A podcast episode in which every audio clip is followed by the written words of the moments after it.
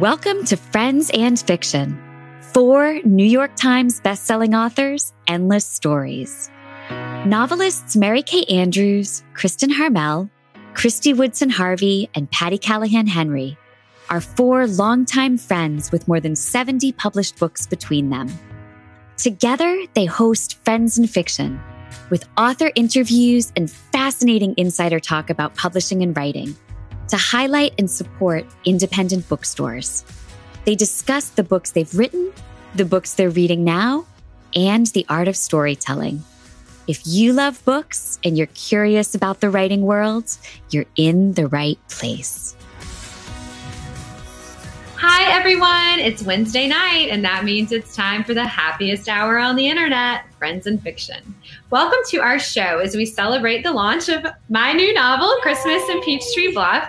And we have a really amazing special guest for you tonight, Richard Paul Evans, the King of Christmas. We have so much to look forward to tonight. I'm Christy Woodson Harvey. I'm Patty Callahan Henry. I'm Mary Kay Andrews. I'm Kristen Harmel. And this is Friends in Fiction, New York Times bestselling authors, endless stories to support independent bookstores.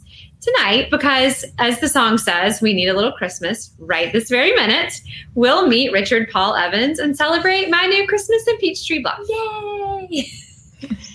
And for the past five weeks, we have partnered with Warwick's in beautiful La Jolla, California, as our featured independent bookseller. You know that we started this from the beginning to support independent booksellers.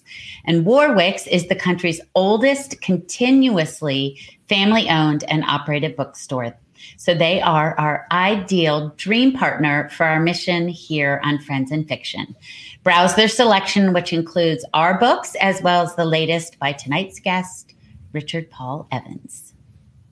You know that every week we partner with Parade Magazine online. We stream from their Facebook page, and we have an original essay in their online magazine every week. This week, Christy right here reflected on the year her family became the Griswolds of National Lampoon's Christmas Vacation, of course. You can find that essay linked to on our Facebook page and in our Instagram bio and on parade dot com.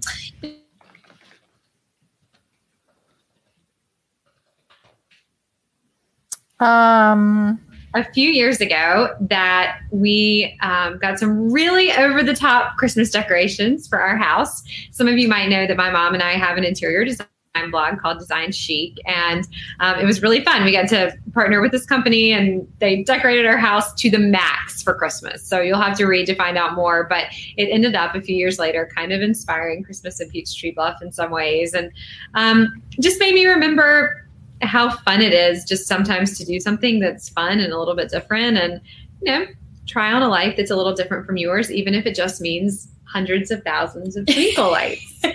So I want to know, what is your favorite part of prepping for the holidays? M K A, can we start with you since you're a big holiday prepper? Don't say no to me. It's my launch night. You didn't use the word no. I would I would never. Okay, so uh, if you know me, you know that my theory of decorating is too much is just enough. Yeah. So I go totally overboard with decorating our house with bins and bins of vintage Christmas treasures that I have been hoarding for decades. I put on my favorite Phil Spector Christmas album, and I wait for the moment when Darlene's Love sings Christmas Baby Please Come Home, my favorite. And then I fling the shiny bright ornaments and the bottle brush trees and the paper mache snowmen and the Santas and the elves and plaid everything all over the house. And then I'm happy. And then you have a party and we come. Yeah. Yeah, exactly. Oh, I like that last part. I like that too. Yeah. You know, for us, it's just setting the stage in the house. It's the, you know, the fire crackling in the fireplace, which I know you guys don't believe me because I live in Florida, but it does get chilly here and we have a fireplace. Yeah. So, I mean, we wait till it gets to like sixty-five degrees. We're like, ooh, it's fire. No, I mean, it's like eighty-five today. You can see by my outfit. It is. The fireplace is made of cardboard, right? Christmas? Yeah, exactly. No, it yeah. really is. It's a nice and it makes and it makes a crackling sound, but it's not real. Yeah. You guys let me believe in my fireplace, okay? No, but for us, it's not really Christmas until we've done the rounds of the um the Disney hotels. We get on the monorail and we go to the Grand Floridian, the Polynesian, um, and the Contemporary, the three that are on the monorail track, and they all decorate beautifully for the for the holidays, including a life-size gingerbread house at the Grand Floridian. So we do that. We drink our hot chocolate. We listen to Christmas carols, and then it's Christmas. I'm here too early. We've done that tonight. Too early, but we we're hoping she sees some fireworks tonight. Yeah, yeah. Oh, that's awesome. For us, it's just you know, it, decorating, stockings on the mantle, Amy Grant's Christmas in Tennessee playing in the background, and sparkly lights everywhere. And by January, my kids plead, can you stop with the Christmas music already? Because that is the only thing allowed in the house from Thanksgiving till January first is fun Christmas music. Me too. I and then it. You know what happens? Your kids get older and they lose some of their cynicism and they say, hey, Mom, Why what a, what you? happened to that little thing that you used to, yes. that little guy that used to put, and you were like, what? The you, Santa whose hips dance. Yeah. yeah. mm-hmm. I yeah. have, like, Mom used to put this little, um, there was this little tree and it was like porcelain, but it had these little holes in it and it had lights inside oh, it. Oh yeah, those yeah, are yeah. in now. You know? Yeah, and I'm like, I'm sitting here thinking, whatever happened to that? Like, why is it yeah. not in my bathroom? Yeah. Mom, I hope you're looking for that right now. Okay, now speaking of celebrations, we have to pause for a moment to toast for both Patty and Christy. Patty's book, oh, I almost had a wine already, came out last week. And Christy's is out this week and launch weeks. You know, they're hard on authors, especially as for those authors who work as hard as Patty and Christy do on the road. And we know that from personal experience because we've been with them. Yeah. So let's raise a toast, a glass to these beautiful wintry books toast. And the authors who wrote them. Clink. Cheers. Okay. Now let's talk about our guest, Richard Paul Evans. Richard is not just a New York Times bestselling author, but a number one New York Times bestselling author and U S A Today author, bestselling author of more than just a teeny weeny bit, forty novels. Wow. He is, in fact, there are more than thirty-five million copies of his books in print worldwide. That's three and then five, not three point five. Translated into more than twenty-four different languages. Richard has won the American Mother's Book Award, the Romantic Times Best Women's Novel of the Year Award, the German Lesper blah, blah, blah Award for Romance. I took college German, okay?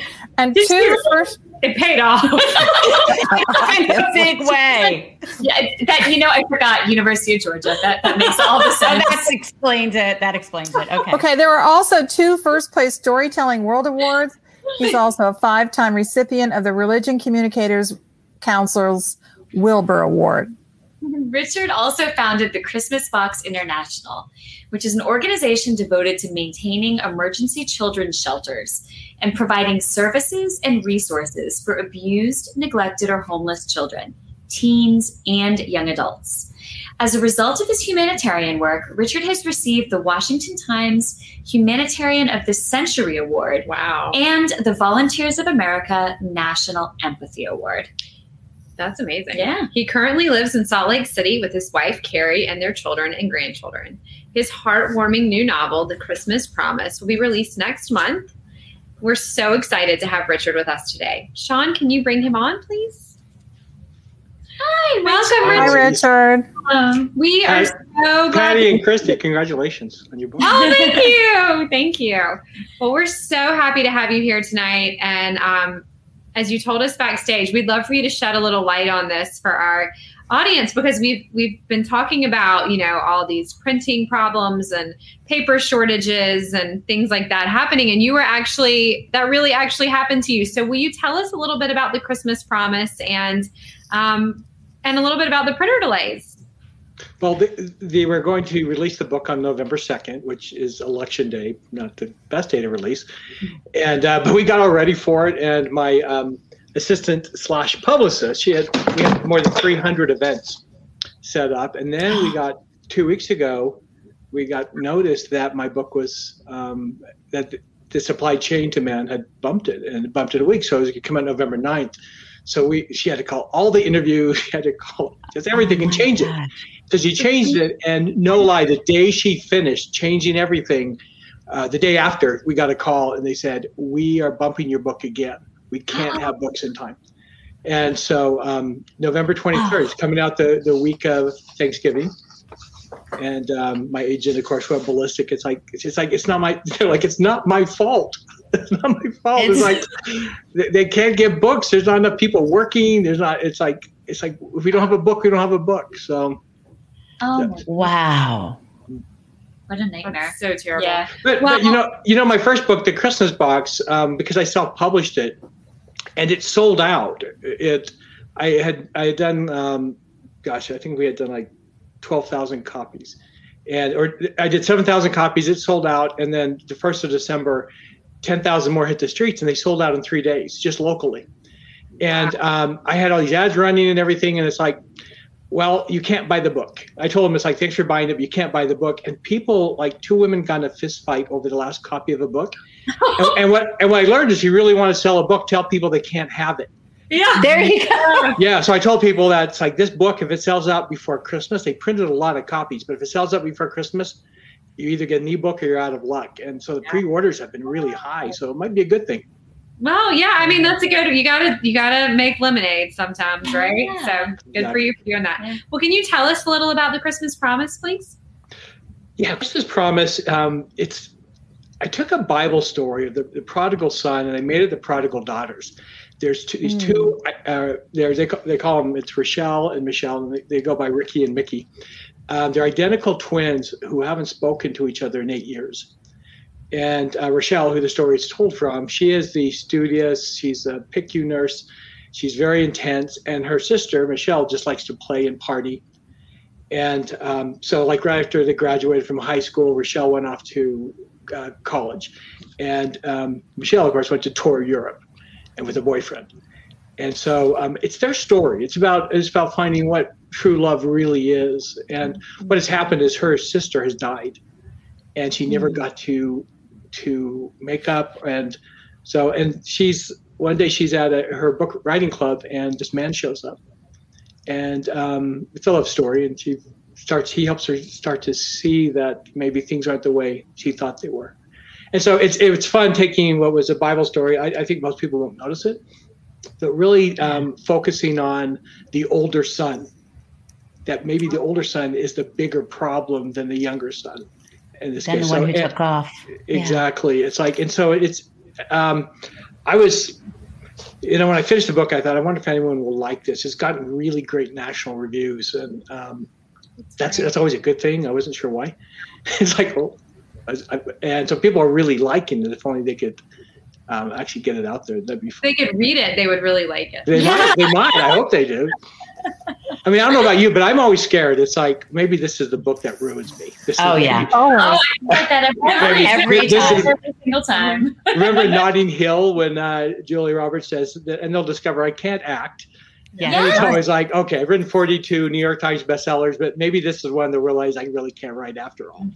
They're right. going to so. pull the plug on me. I know I they exactly. are. Yeah. I thought every time. Yeah. Okay, so Richard, you have this great, um, this great line in the book. The father tells the girls, he gives them these necklaces, right? And he says, these opals look identical, but the fire inside each is completely unique, just like the two of you.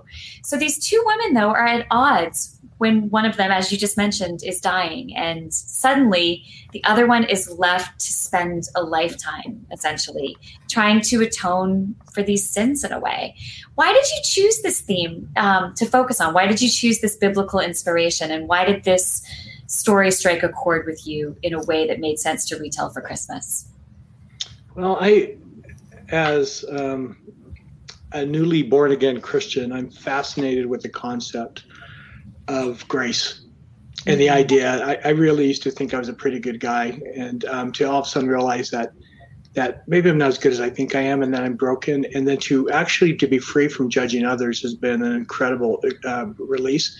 And that's really what the book is about. It's about accepting others and saying, look, I'm broken, admitting that it's broken. Um, that none of us are as good as we think we are. And then to take that same grace and apply it to others. And, to, and then you start to see love as it really is. And so the end does, people are crying at the end of it. It's like, oh my gosh, I didn't see that coming. There's a line at the end of this book that absolutely took my breath away. Have you ever had that happen? It's like, oh my gosh, you did not say that. You did not. And my, my my agent said the same thing. She goes, it dropped me to the floor when I read that. She goes, I couldn't believe it. I go, I know it's intense. Um, but every now and then you get these little gifts. And it's like this one line, and you'll know it. You'll know when you hit it because you're like, I can't believe that just happened. And people just start crying. And it's pretty cool. Yeah, that's awesome. That's amazing. Those little gifts are what keep us writing, right? Exactly. Because if we if we didn't get that happening once in a while where we surprise ourselves, we we'd probably quit altogether. Because as our Mary Kay says, the self-loathing would finally win out. But um, your your novels are Christmas stories, absolutely. But as you just said, they pack a tremendous emotional punch. From your very first novel, The Christmas Box, which you self-published, and then it took off. You said you wrote it as a Christmas gift. Um, it's about a woman who mourns the death of her child, to The Christmas Promise, twenty-six years later, when twins are parted by death. Your novels have a lot to do with happiness and a lot to do with joy. And yet at the same time, there is this immense toll of grief and how we heal from that. Why does that message resonate with you? Because you started there and then this one has the same things. Well, when, you know, after I wrote the first book, I didn't want to be typecast. And mm. so I started to move away and write different books. I did the, the Christmas Box. I thought, well, how do I follow up a book that's a number one international bestseller? And um, there's a lot of pressure. And so I wrote Timepiece, and it was a movie. And it's like, um, I, I, I stuck with it and wrote kind of a trilogy. And then I moved off. It's like, I don't want to be the Christmas guy. And um, my sales were really high, you know, back in those days. They were so high, and but these, they were falling every year a little bit, just a little bit. It's like, okay, I peaked. I peaked young. I was twenty-nine. And um, then I thought, with one of my books, I barely hit the New York Times bestseller list. I thought, okay, maybe I just have one more book. And so I wrote, um, I thought, I'm going to write a Christmas book again. And mm. th- that book was called Finding Noel. It absolutely exploded. They went back for a, an extra one hundred thousand copies the first week. And it's wow. like, you know what? Maybe you should dance with who brought you to the dance. and, and so I, I thought, you know, I love Christmas. I don't need to be ashamed of Christmas. And so I just I, I just embraced it and leaned into it. And um, that's what's happened. So some of the books are more Christmassy, is that a word, uh, than yeah. others. So, some Sometimes the Christmas is just a setting.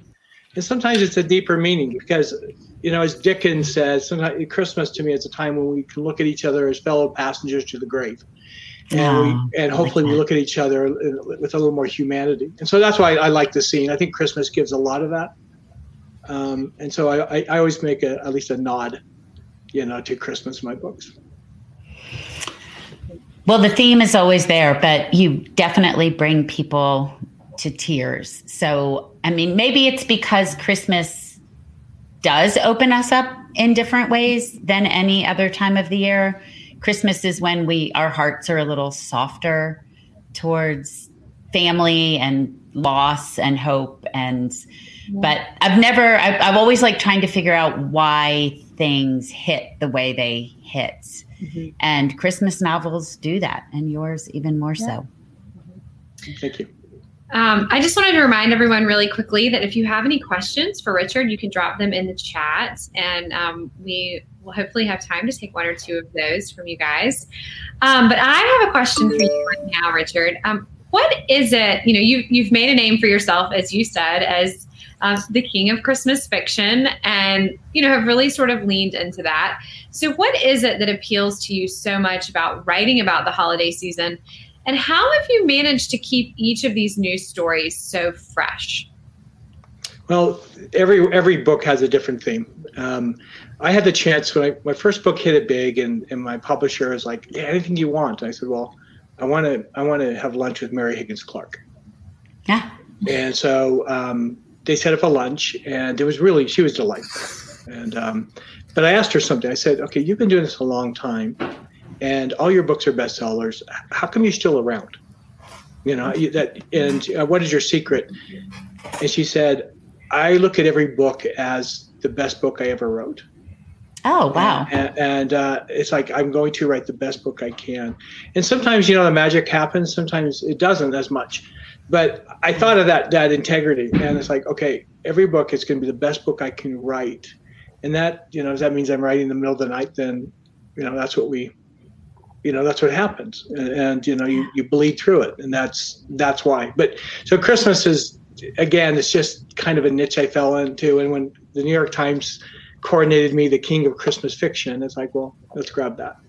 Yeah. I'll put that crown on. Thank you very much. Yeah. I love that. I mean, I think it's a pretty good one. I, yeah. I like that title a lot. um, Mary Kay, do you have a question? I do. You know, we touched on this a little bit uh, when we got when we before everybody came on. But in addition to your success as an author, you have not one, not two, not three, but four movies made out of your books. And we're wondering what role you've had in bringing your books to life in the movies. And also, I know you shared with us that you have some news about a feature film coming up. Yeah. So if you would, talk a little bit about that and what your role is in the in the transformation from your book to the film. Um, okay, so the, I actually have um, eight movies. Oh, oh my so, gosh. Um, I can't I'm, count. Somebody on your website. I need to update my website. Yeah, um, but I'm very, it's, I'm very excited. I have my first feature film, and um, it stars Justin Hartley of This Is Us. Yeah, that's he's, awesome. he, he's the executive producer, and Charles Shyer, who, if you look him up, he's I've seen at least five of his major movies. He does a lot with Steve Martin, and um, anyway, I'm very excited to see it. I haven't seen it yet, but that comes out next year. Um, but up to that point, um, I, I don't know, Mary Kay, I haven't had. They didn't give me that much connection. And when I did my first book, I, I sold the Christmas box to a little local producer, Bonneville, who then turned it to C B S. I mean, they were going to change the name of it. And all of a sudden they paid me, I mean, like, like thirty thousand dollars or seventeen thousand dollars for it. And as the reporter from T V Guide said, it's like, you kind of lost a million dollars on it. And I go, yeah, but I was a kid. I was pretty excited. And um, it, Um, they changed a lot. They were going to change the name of it, and all of a sudden they have the number one book in the nation. And they're, and I remember I'm doing an interview. And I knew better than to trash my book, but they did some ch- made some changes that I never would have made. And mm. um, and I remember the the reporter for T V Guide just kept just goading me, like, well, didn't you hate this? Didn't you hate this? And you knew she'd already written the story. And finally said, look, I would have done it different. Well, then she turns into he hates the movie, and uh, then I get called by the director who screams at me, and it was horrible. And it's like, you know, it is it is what it is. And, you know, we're talking about possibly doing a, a remake of The Christmas Box after all these years. Mm-hmm. And um, but so I, I really had very little um, connection. I, I used to do cameos. Like the, I have one with Rob Lowe and Christopher Lloyd.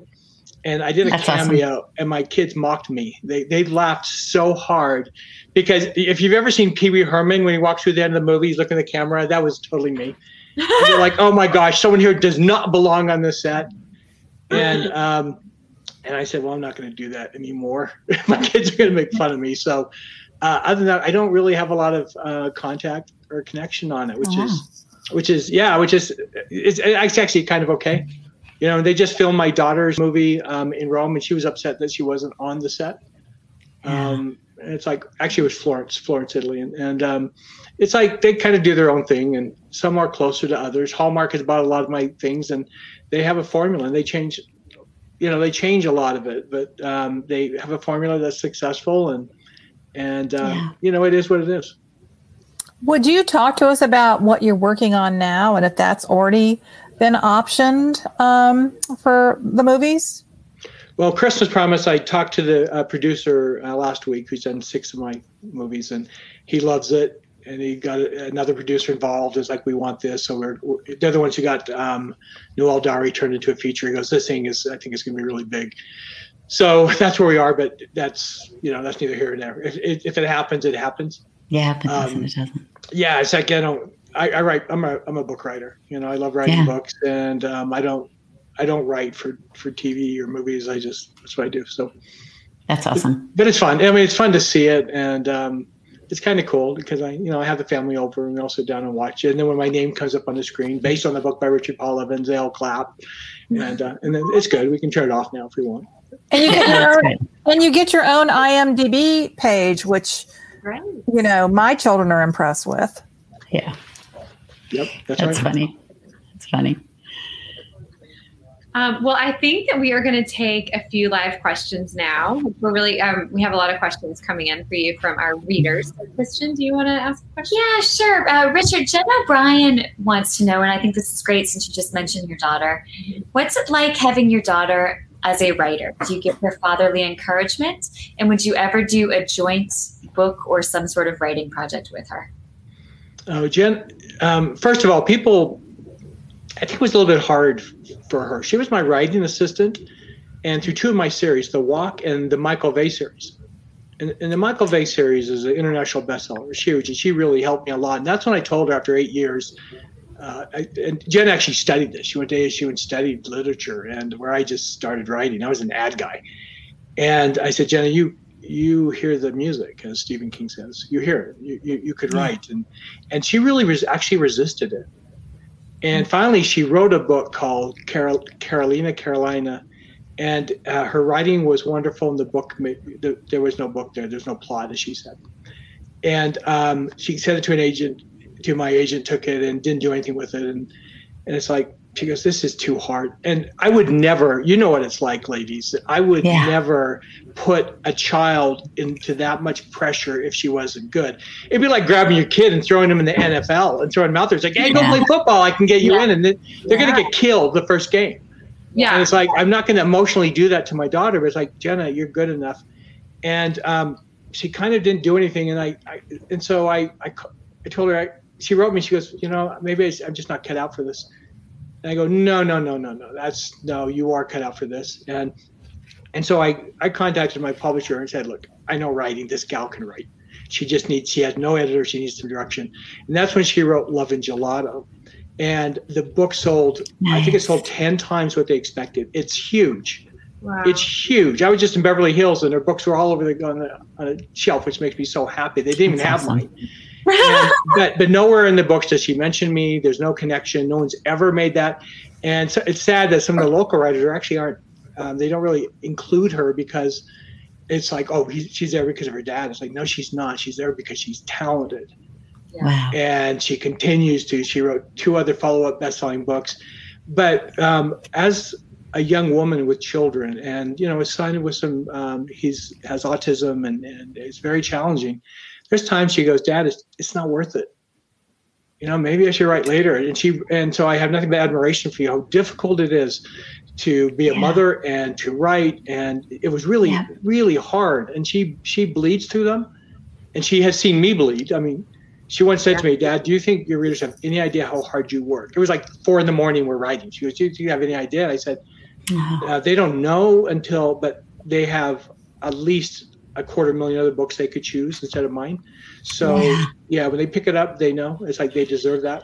And so she yeah. took that same work ethic. I mean, I come from a, I come from a strange kind of family. My dad had a master's degree in social work, but he was also a, a building con- contractor. And so we were always out Saturday morning building, right? So I have a blue collar work ethic, and and so, but we talk philosophy. And so it created kind of a weird dynamic, uh, chimera. So Jenna's that same way, but, um, she struggles with it. Like, is it really worth it? It hurts to write. And people don't, I mean, maybe it doesn't for you, but I, I, I just no, it does. have a lot of empathy. Oh, yeah. I'm very, it very hurts. proud of her. I'm very proud of her. And just watching the cool things happen with her books. And the, the bigger thing is she was like this. I, I don't read. I'm not a big reader. And that sounds awful. I have uh, Tourette syndrome and O C D and A D H D and O C D. And because of that, I just, it, it's hard. I was always put in the slowest reading groups. And um, which sounds weird for a writer. Jenna was the opposite. She read Gone with the Wind three times when she was when she was nine years old. Wow. wow. And so she wrote the book that she wanted to write because she had read every young adult book that existed. Wow. And in fact, we we would punish her for reading. That's how bad it was. It's like, you go out of your room now. Out out of, out of your room, young lady. You know? Yeah. So, so she that was her background. So she is um, in that sense much more. Um, literate than I am. That's wow. awesome. You must be proud. Yeah. Yeah. You, you clearly are. And that's really nice yeah, to see. That's, that's I think nice. You've spent more time talking about your daughter and her book than yeah. your own. So than your cool. own. I know. I know. I know. Yeah. Um, well, you have been such a great guest. But before you take off, would you mind giving us a writing tip, please? You've certainly um, written your fair share of amazing bestsellers, and we could use a little tip. So if you could yeah. just, you know. yeah. My, my, um, the most important thing I would share with anyone who wanted to be a writer is my personal um, epiphany. After I wrote The Christmas Box, here I have a book that sold, um, gosh, more than eight, nine copies. I mean, it was just huge. It was just, and then I'm writing the next book, and I know that everyone has their laser pointers on me. Mm-hmm. They want to destroy me. I can, you can feel it. You can see it. They're getting ready to attack. And I am under so much pressure. And it's like, okay, we're going to pay you millions of dollars to write another bestseller. And I keep trying to write it and write it. And after six months, I have nothing. And one day I'm out writing, and that's when I had the epiphany that changed my life. I realized I don't know how to write a bestseller. And that was the best thing that ever happened to me, because when I wrote The Christmas Box, I didn't write it for millions of people. I wrote it for my two little girls to understand something very, very personal. And so I stopped writing for the world, and I started writing for myself. I started to write something that I thought mattered. And I thought, they're going to hate this. It's not going to do well, but it doesn't matter. It's all, it's me. It's all I know. And so I wrote, instead of trying to write broad, I wrote very small. And then the next book was a huge bestseller. And every book has been that way since then. And I'm always surprised when I write something that's very, very personal, um, how many people, whether it's a father in Tokyo, or, you know, the book got smuggled into somewhere in Iran. I've, I have I have contraband books in Iran. I have a huge book club in Iran.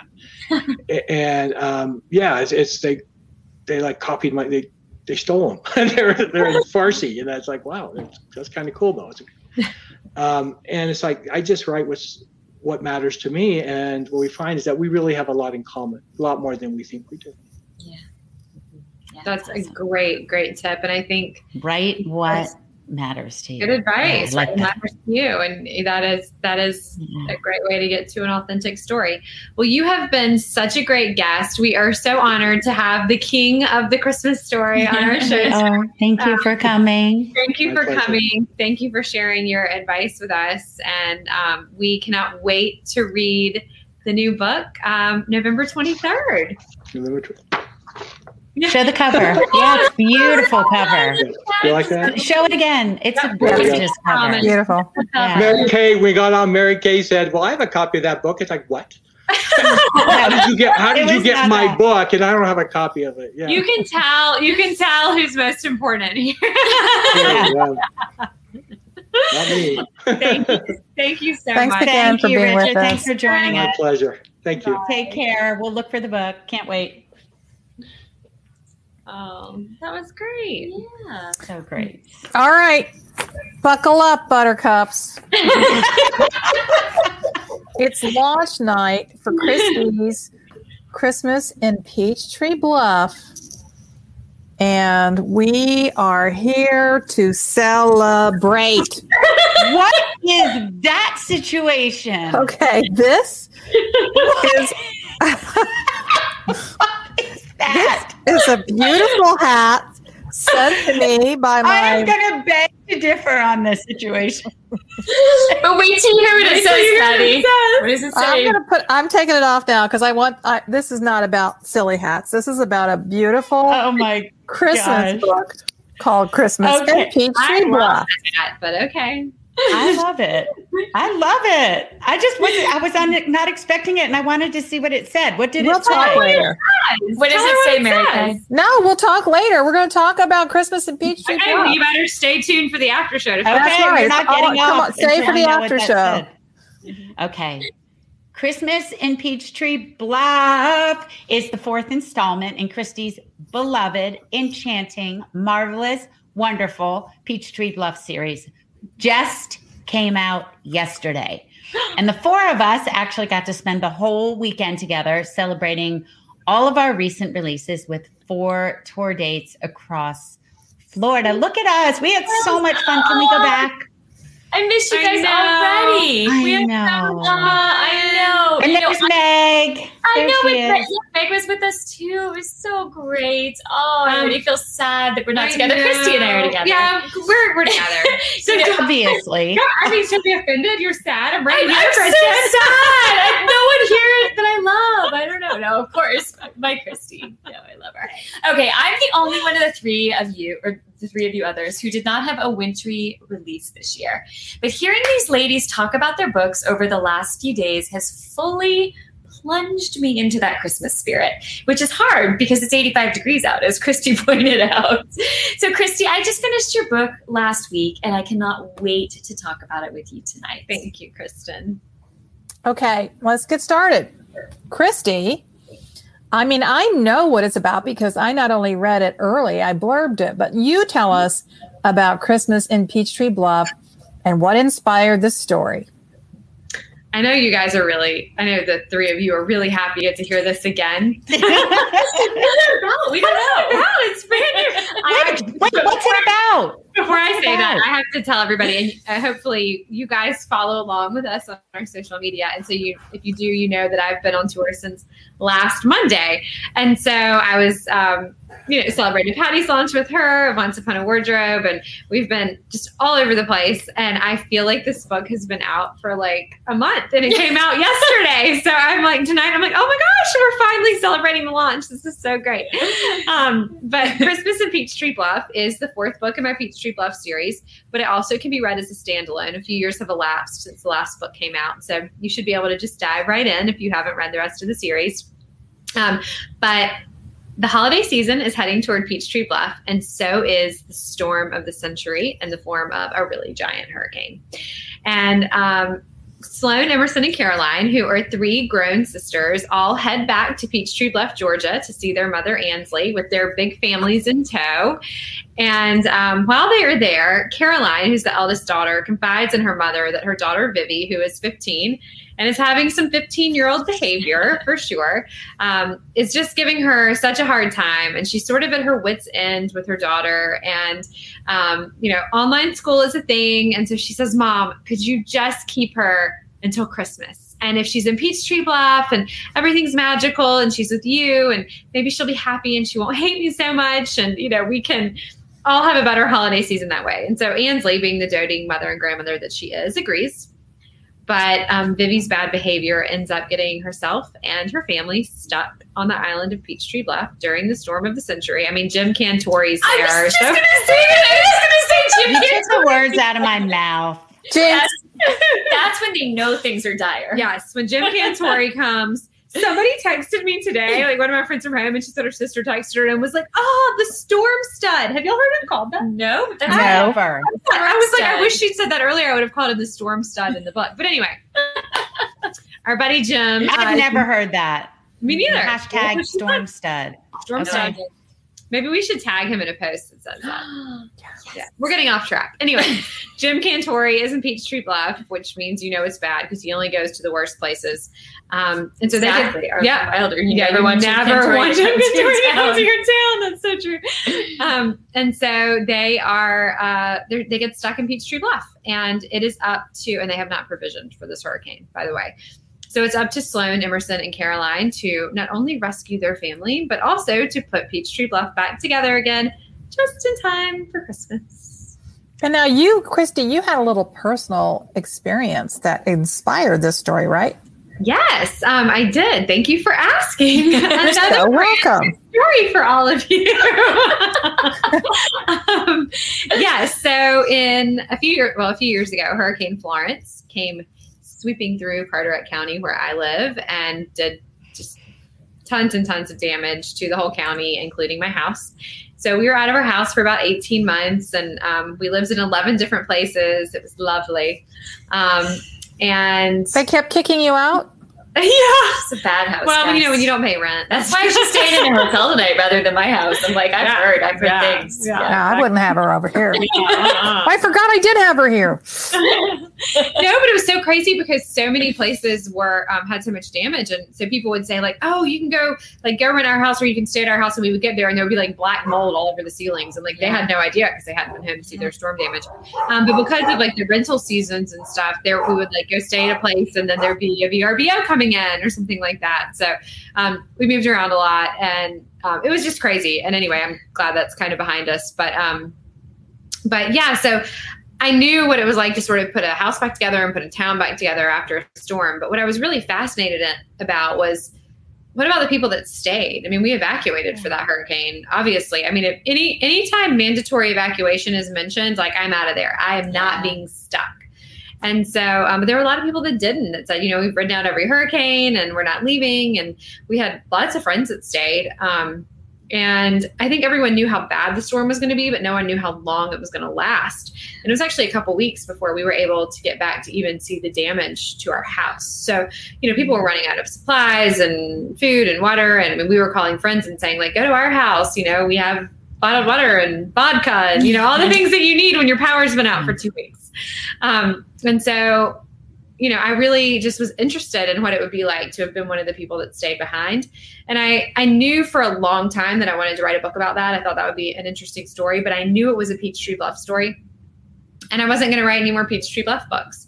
So it wasn't until Christmas of twenty twenty when I thought, you know, I really want to write a Christmas book, that I sort of took the storm idea and the Christmas book idea and put them together into one little Peachtree Bluff package tied with a bow.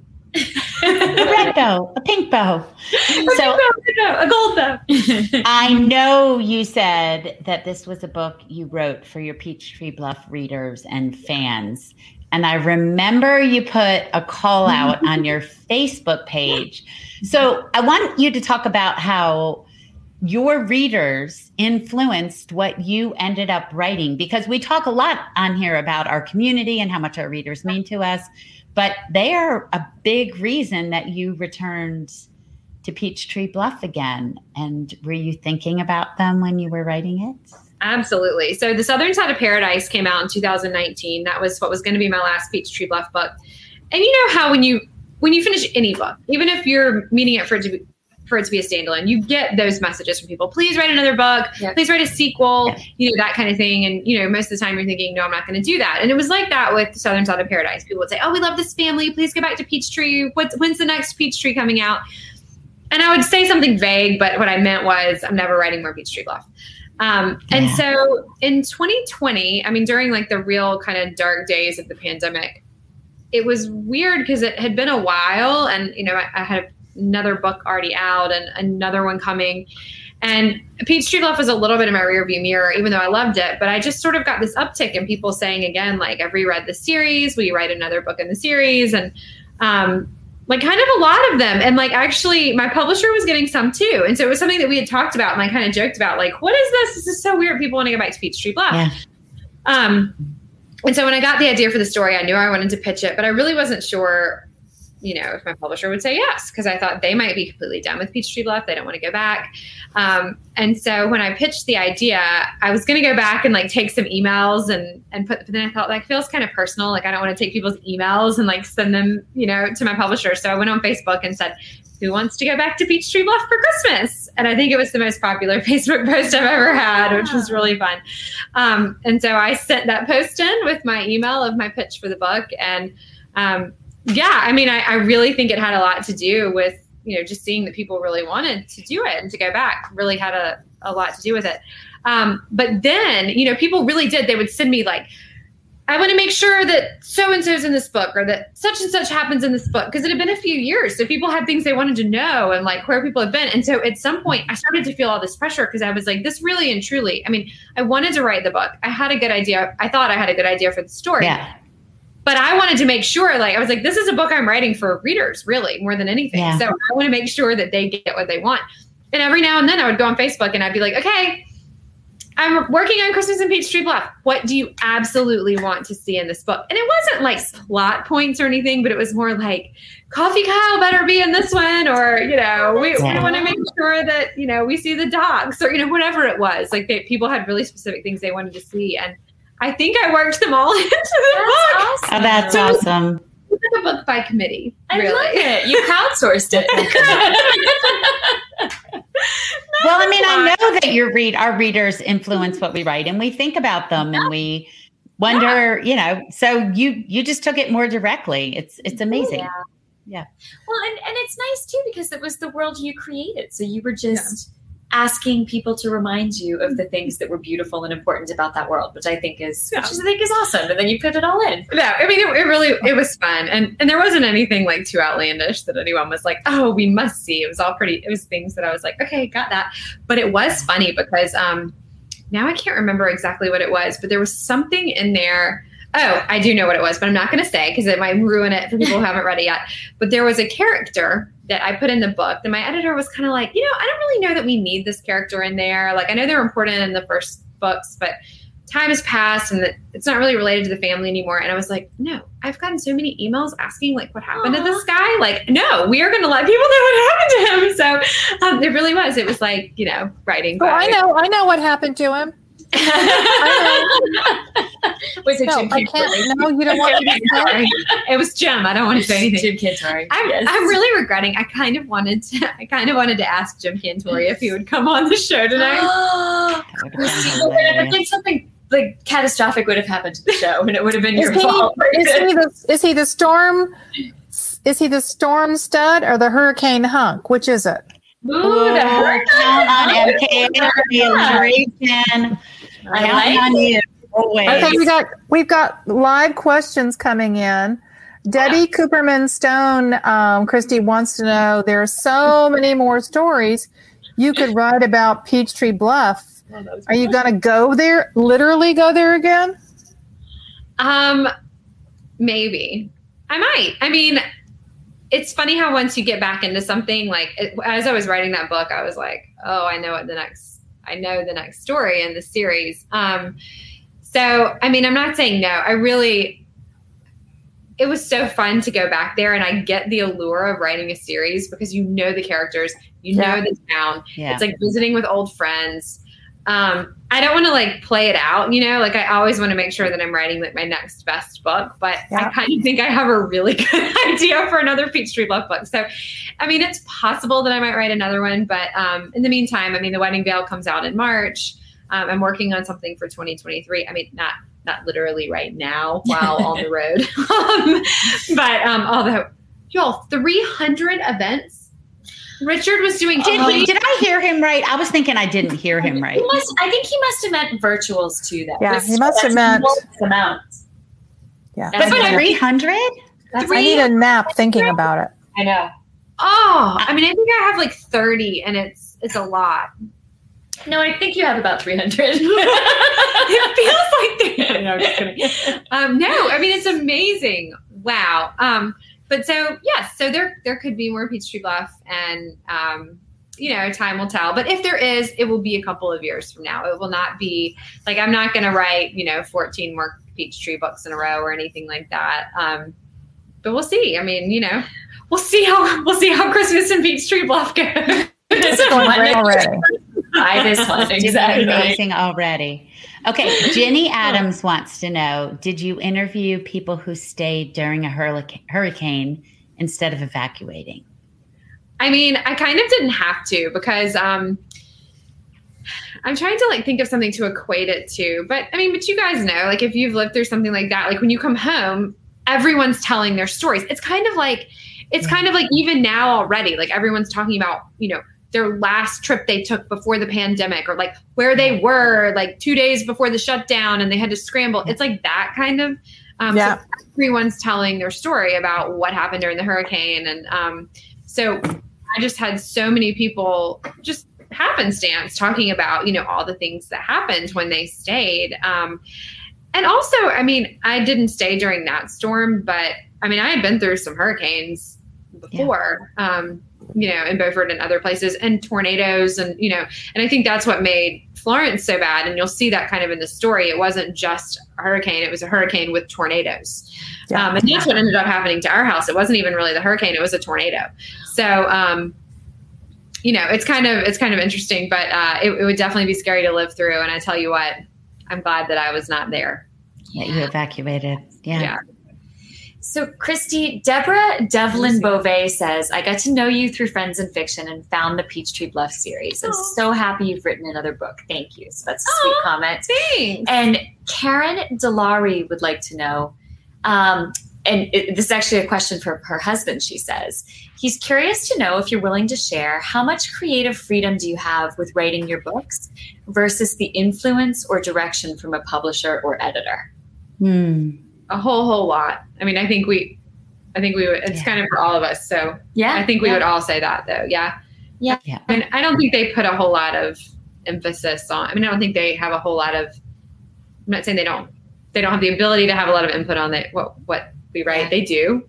Um, but, but I think they generally tend to kind of leave that up to us, which is really cool. Um, And I mean, you know, I think they certainly, there's certainly, if they don't think it's a good idea, you're probably never going to start writing the book to begin with. That's but, it. Right. Yes. Yes. So sorry. So to back up, if it's just, you're pitching an idea and they're like, well, that's not going to work, you know, that certainly yeah. happens. But um, I think once we're kind of in, they, you know, and I, and I think we all are at a point where we have editors that we trust and we yeah. want their opinion and we like to know what they think. And we're reading from our one perspective. Yes. And so to get true. to have these other people's perspectives from someone that you really, really trust is very helpful.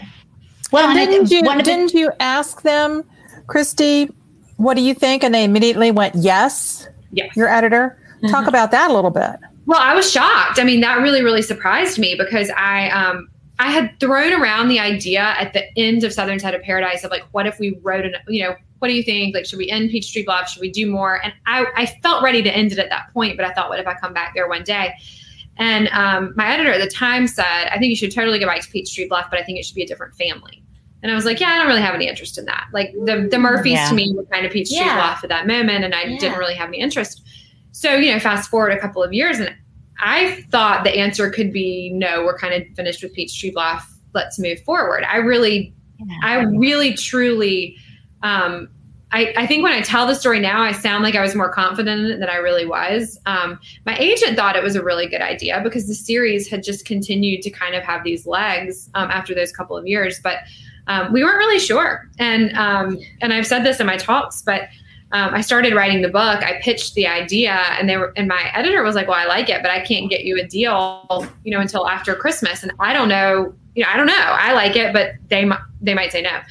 Um, and so I wrote it anyway. And so it was kind of mine. I thought, well, awesome. If they don't buy it, I'll do something with it. Yeah, she wrote four thousand words a day for twenty days, by the way. Yeah. Which is like for, for uh, you know, I guess for people who who aren't professional writers, that's like warp speed. Yep. Yeah. That's like oh, total fiction warp. On Red Bull. Wow. Well, they, yeah, that's like, that's that. Like Lois Lane at the typewriter. But I'm going to say this too. And I think that goes back to the point of series. You know, when you, I know that town so well, and I know those yeah. women.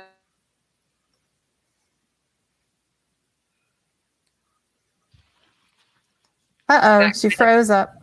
Oh, you froze. Oh, oh are, are we, we back? back? You're back. Okay. Thawed. It was really fun. So anyway. Thanks, guys, for being there and supporting me and helping me power through to write it. Right. Block says she's a machine. You um, left, us, you left yes. us in the dust, baby. I, I know. You were All like, right. I'm going to join you. And then the next thing you know, we were just looking at smoke, baby. Just That's smoke. Right. Yeah. Okay.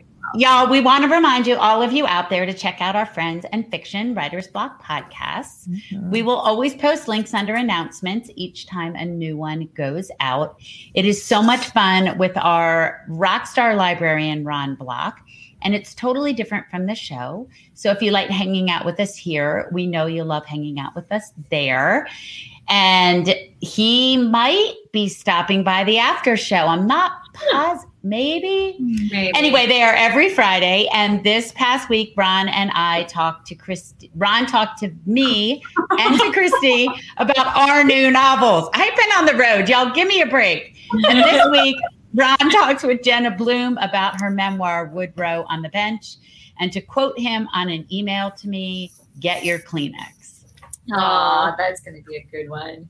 Um, well, speaking of people who may or may not be appearing on the after show, we neither confirm nor deny. Mm-hmm. We and Brenda Gardner run our phenomenal, phenomenal, to, I just added an extra syllable, um, official, uh, Friends of Fiction Official Book Club, which is a group that's separate from us.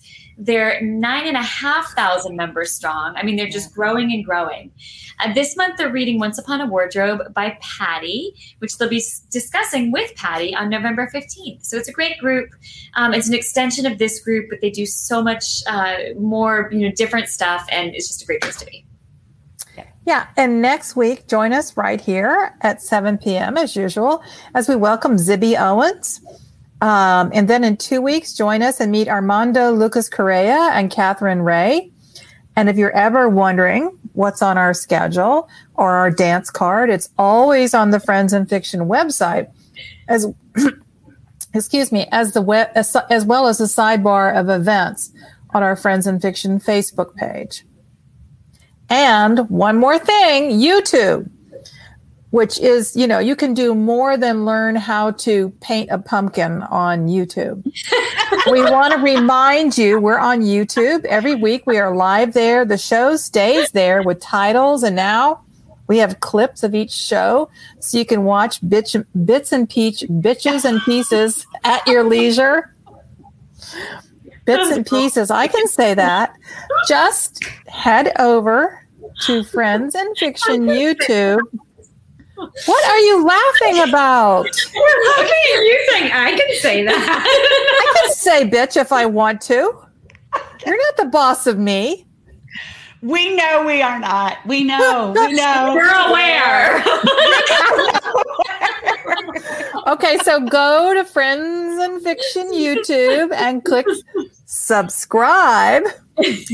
And you can catch us too on the brand new Loco Plus pa- platform. Which just launched last week. And that's it. That's me. And that's it. That's my cue. That's it for our show tonight. But as always, we'll be continuing the celebration on the after show. So stick around after the credits roll to find out what's written on Mary Kay Andrews' oh, hat. Yes. This suspense is killing us. Um, and we'll be talking a little bit more about the world behind Christmas at Peachtree Bluff. Celebrating with our dear friends, uh, Ron Block, Lisa Harrison, and Brenda Gardner. And we thank you so much for your support. I hope you'll consider picking up Christmas in Peachtree Bluff. And we'll see you back here next week, same time, same place, as we welcome Zibby Owens. See you in thirty seconds in the after. Buy her damn book. Yeah. I knew it. Oh, we were betting whether you come back with the hat on. Okay. I can't even really tell what it's on it. What is on it? It says, it says, happy holidays. Oh my god. Because somebody, some, several somebodies decided to ridicule me because I was trying, last week I was trying to be all hip and trendy and I might have said, holla. And then... What, did you already have that hat or did somebody? No, Kristen sent it to me. There's a t-shirt too. Oh my god. And you know, it's like it's like a it's like a tidal wave of ridicule. It's supposed to light up. There's like a button that says on off. But you oh know. Oh my gosh. And you gotta tell everybody what somebody brought you when we were on book tour last week. I will. So when we were in Sanibel sometime in the past two days, um, someone brought me a loaf of challah bread. Was it Nancy Stetson? I it was Nancy. Yeah, it was Nancy Stetson, a, a great writer who did a, st- a feature story for the Southwest Florida paper about all four of us. And she brought me a loaf of challah bread. That's so hilarious. Yeah. Okay, Christy, how are you feeling about the book and your tour so far? And tell I'm, us everything. Tell me how I'm you're feeling. Like, being with you guys has been so much fun. Seeing all of our friends and fiction people has been so much fun. Um, I, I want to put some peer pressure on from the outside because I have really suggested that um, that everyone come on tour with me on March twenty-ninth for The Wedding Veil. And like, I'm not having any takers so far. So friends in fiction, if you could just really like plug that, that we think that would all be a really fun idea. No, but it's just so fun to all be together. I yeah. mean, it's just so fun to like be on stage yep. together and talk together and, um, just to see all of these amazing friends and fiction readers and, and, and non-friends and fiction readers too, that we're indoctrinating oh, yeah. slowly. Yeah, exactly. Plus no, Kristen, Kristen brings, brings the snack and the wine game. It's a, right. it's like a I major know. snackage no. wine game that Kristen has going on. And well, the question game, the Q and A yeah. game, man. Yeah. She's like, she's so good. Did you guys invite me for the snacks and the wine? Is that what this is well, all about? Maybe. She doesn't really have a new book, but we, but like, but we kept you for the, but we kept you for the great question. Why? Oh, why, why, why would you ask that? My favorite. Why, first why, of all, why would you think that? You, yeah. you, you should see the spread that she brought up here tonight. I mean, all the food, it's unbelievable. She like really fed me and it's incredible. Um, but also I think my favorite moment of tour was when Patty, when Kristen asked Patty a question and I did it too. So it was, I'm not saying this about you. Like and Patty said, gosh, I have to think about that. You know, we didn't know what she was going to ask. And Kristen was like, I sent all of you the questions for all of the events. I read the questions. I want that known. I I read the questions. I was prepared. Sally and I didn't read the questions. But was, I never would have called it out, except Patty was like, well, she didn't send us the questions. I was like, I actually. No, but I didn't mean it that way. I was like, oh, I have to actually think about that. I didn't know what you were going to ask. Well, to like, be, and to be fair, my book's been out for a month. So yeah, that's true. Right. All, I'm, all I'm doing is trying to finish a book on tour. That's all. Yes. Okay. Yes. So my report cards might have said a couple times, Patty was unprepared. So, no, so you're just echoing the sentiment that has been stated in previous times. Well, my report, yeah, my report card always said, Kathleen visits with her neighbors, well, which means won't shut up. Yeah, I, I will just let you know that um, we're all reading a lovely script for our after show here that um, someone who was in no way, in no way, shape, or form in charge of tonight's show had to write. It's all right. I know. So basically, I'm just, I'm just bossy. When, is what when you're Kristen, saying. I'm bossy, no. but I bring the food and the wine, and it all smooths out. When Kristen gets here, we can all relax because we know it's going to get done. It's basically what which no, it's all going to be okay. It's, it's all, all going to be fine. Be okay. Kristen's Kristen here, can. and she will fix it. It's just yeah. Kristen will fix it. I put that on stickers or something. Yeah. Kristen's all right. Here. I think we have guests. Okay. In the yes, waiting. So let's oh, we have guests. Ron and Lisa and Brenda and Sean and Meg. And talk a little bit about the gang's all here. Holla. Holla.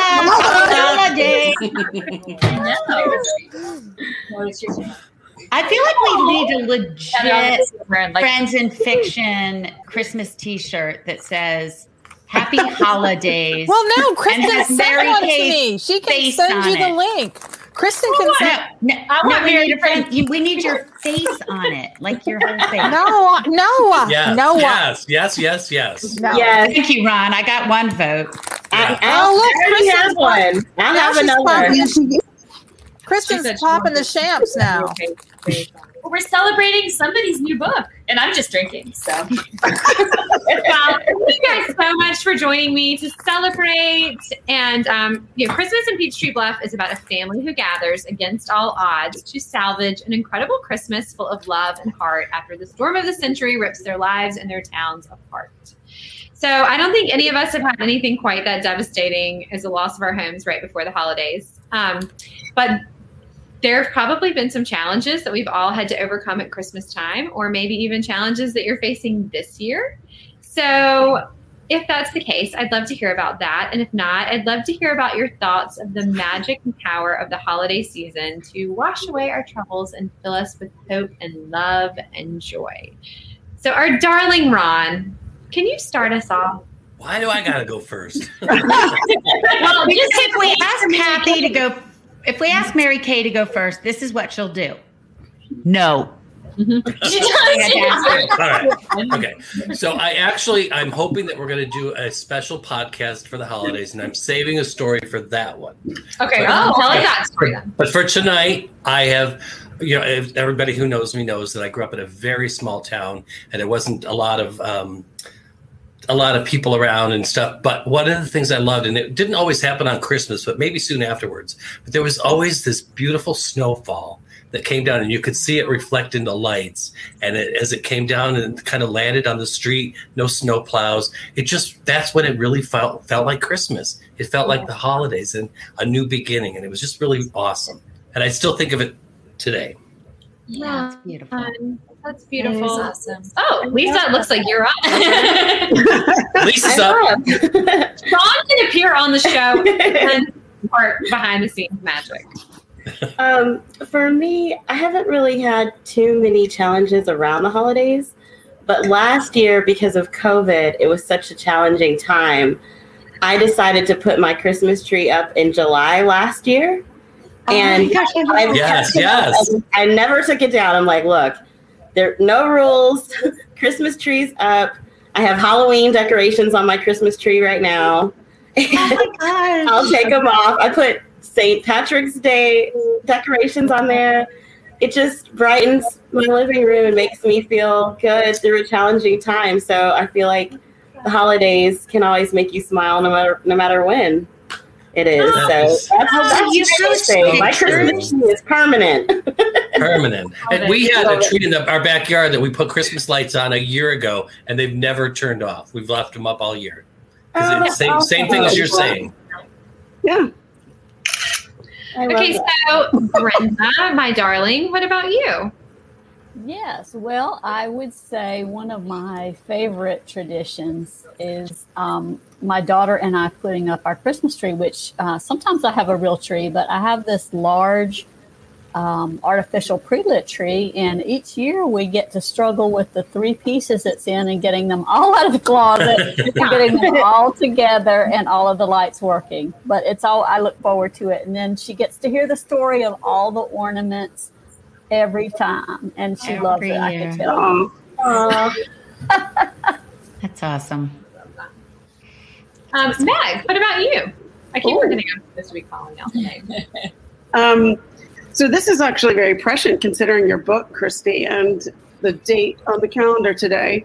But Superstorm Sandy was in twenty twelve, right? Oh, right. Pretty much on this set of days. It went on for days and days. But um, Doctor Doom, Jim Cantore himself, was here. We prefer Stormstead. Doctor Doom. He's got a lot Doctor Doom is a much nicknames. More appropriate name. It's Doctor just Doom. Like your. It's just like your book, but um. The reason why it affected our Christmas was because we lost our um, our entire H V A C system in our house and our family room. We have like a sunken LOL level in our house, and that was uh, filled with river that came in through the crawl space and oh. sort of um, devastated our family room and my husband's office and the garage and the crawl space. But what was in the crawl space was the entire heating and cooling system for the whole house.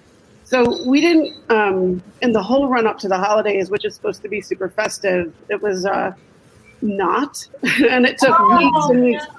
to get, um, because it was a huge project to redo and to redo the, the H V A C system. And we didn't get heat back until December, like twenty-third. Um, oh my gosh. And we were like determined to make Christmas normal. I mean, my kids were, that was nine years ago. They're going to be eighteen and twenty. So they were little, nine and eleven. And so we tried to make it as normal as possible. Um, you know, like we were decorating and we put the tree up and we put it in a different spot and we made sure the house looked as good as it could. Just don't turn around because it's a shit show behind you. you know? Yeah. And the decorations on the outside were great. But we went in the garage to retrieve our Christmas decorations to decorate the tree. And um, all the boxes, we didn't realize all the boxes, water had gotten in, river water had gotten in. Oh. And they were all ruined, like all the ones like the kids made, all the handmade oh. ones. covered in black mold. And um, so this does have a happy ending. um, I think, you know, I put it up on Facebook, not as like a woe is me, but just as like, what else could happen? You know, like, good God. And I, you know, I said like, we lost most of our Christmas decorations. Well, that day and for the next three or four days, people just started showing up with stuff and, and oh. delivering things and shipping things. And we now we have the most spectacular collection of Christmas tree ornaments because oh. people were like, here, take this whole box of stuff we're not using. Or I just ordered you these twelve things from Pottery Barn or whatever. So oh, people really wow. did come together and we made the best of it. And then the heat did come on two days before Christmas. And that was, uh, that warmed things right up. But, wow, I never knew I that. Love that story. That's oh, man. All right, Sean, what about you? Oh, yeah. I was all prepared to be funny and witty, but I just remembered. Oh, you knew it. Oh, no. Yeah, I just remembered last Christmas, my dad um, had COVID and he was in the hospital. Oh. And he, he was like a step away from getting on a respirator. And, uh, you know, it was just, we were just calling every day. I, I'm here in New Mexico. My whole family's on the East Coast, and my sisters went to, to help my mom and take care of all that stuff. And it felt really weird to be so far from it, you know. And thank God my dad had a full recovery, got out of the hospital, and still, still yeah, good, good. yeah, Dad. Awesome. That was a hard one. That's definitely hard. Yeah, yeah. Yeah, yeah for sure. I remember that. Yeah. yeah. yeah. Kathy, Mary Kay, what about you? Well, one year. I don't know, nine or ten years ago in the in our previous house in the same little Mayberry with cocktail neighborhood that we've lived in for so many years. Um, everybody knows how much I love to decorate for Christmas. And so we've been on the neighborhood Christmas tour of homes, I don't know, maybe five times. So we were on the Christmas tour of homes that year. And of course, I'd made my whole family insane by saying, you gotta do this, get out. um, and so we had put up the Christmas tree in this little sunroom in the front of the house, and my husband had strung the lights, and I had put my whole collection of vintage glass, shiny bright ornaments on it, and some neighbor friends, jokesters, were walking up to the house to give us some crap about, are you guys going to be ready? You know, have you swept the house? Because I was making everyone insane. And as they were walking up, the Christmas tree went boop, boop, boop, boop, boop, boop, boop, boop, boom. Oh. All the glass ornaments shattered, and they these two guys looked at each other and went, dude, we're out. And they like, yeah. ran ran away. And then so then my husband, Mister M K A, basically ended up, I mean, I don't know how many were smashed and ruined, but we had to, you know, we had to have the tree back up. So he, he literally wired the tree to the to the wall. Oh my gosh! And then I went out and bought more ornaments. So it ha- does have a happy ending. It has a happy ending. Hoarder's gonna hoard. I, I Decorator's gonna decorate. That's right. That's right. Um, you know, I don't think I've ever had anything super challenging or terrible happen at Christmas time, but I remember last year, you know, just in the midst of COVID, and you guys all know we were playing it so safe, and we were being.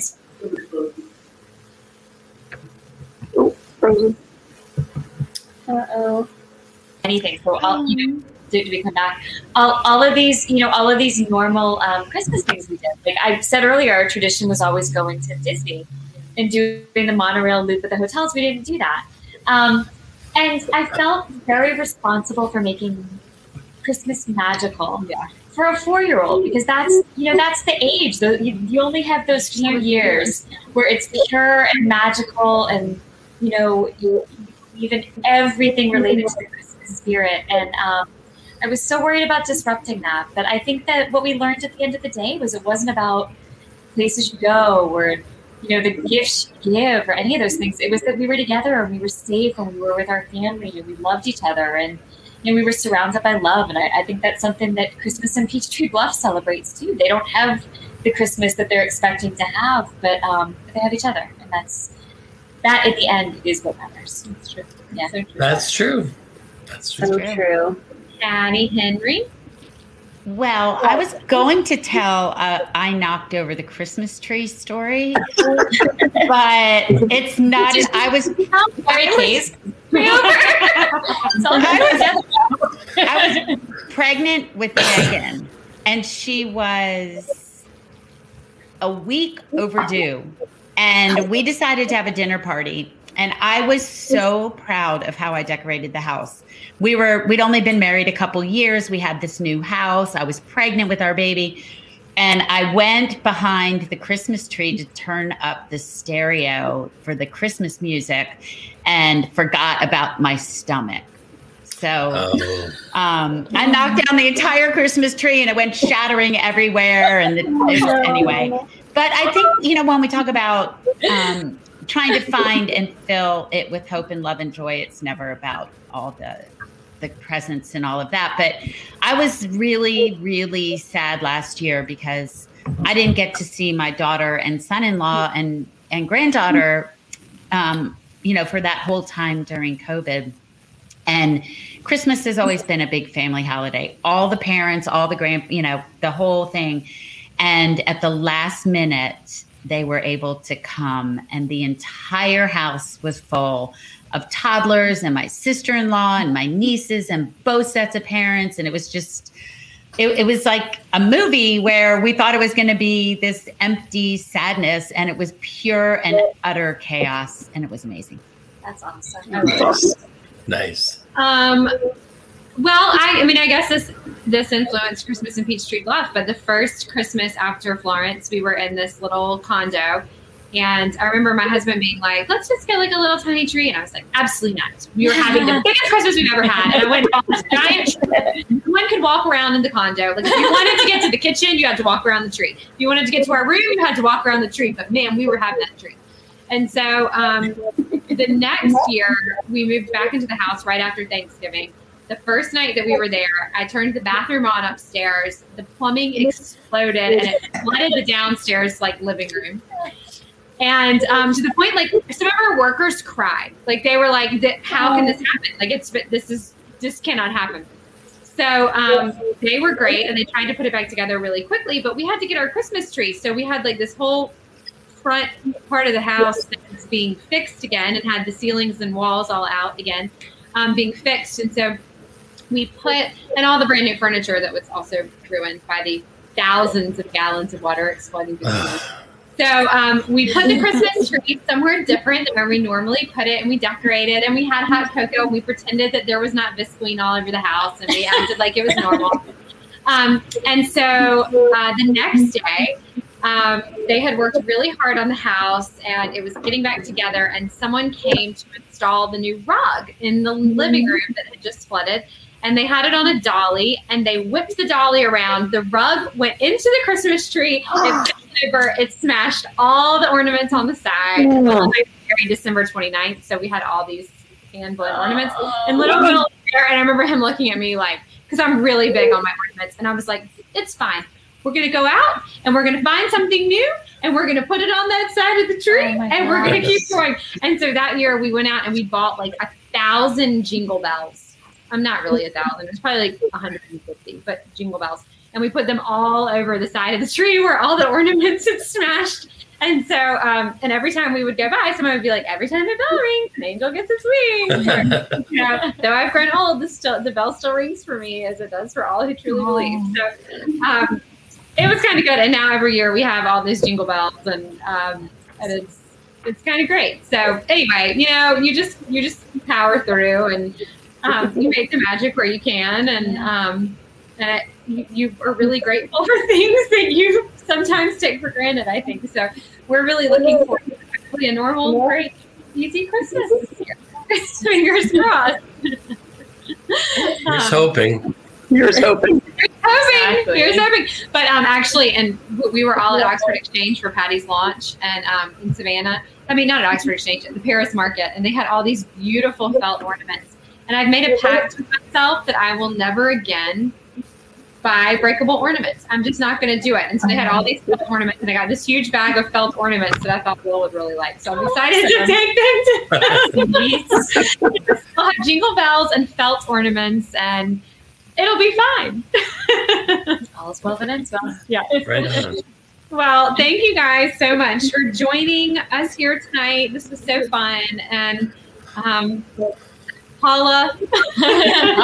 Congratulations, Christine. Yeah. Congratulations. I miss you guys. Thank you for coming on tour. And thank I miss you. you too. Thank and you for writing yeah, this buy wonderful the damn book. book. Buy the damn book. Buy your book, damn it. Buy your Thanks. book. There Thanks, you everybody. It's a great book. Christine.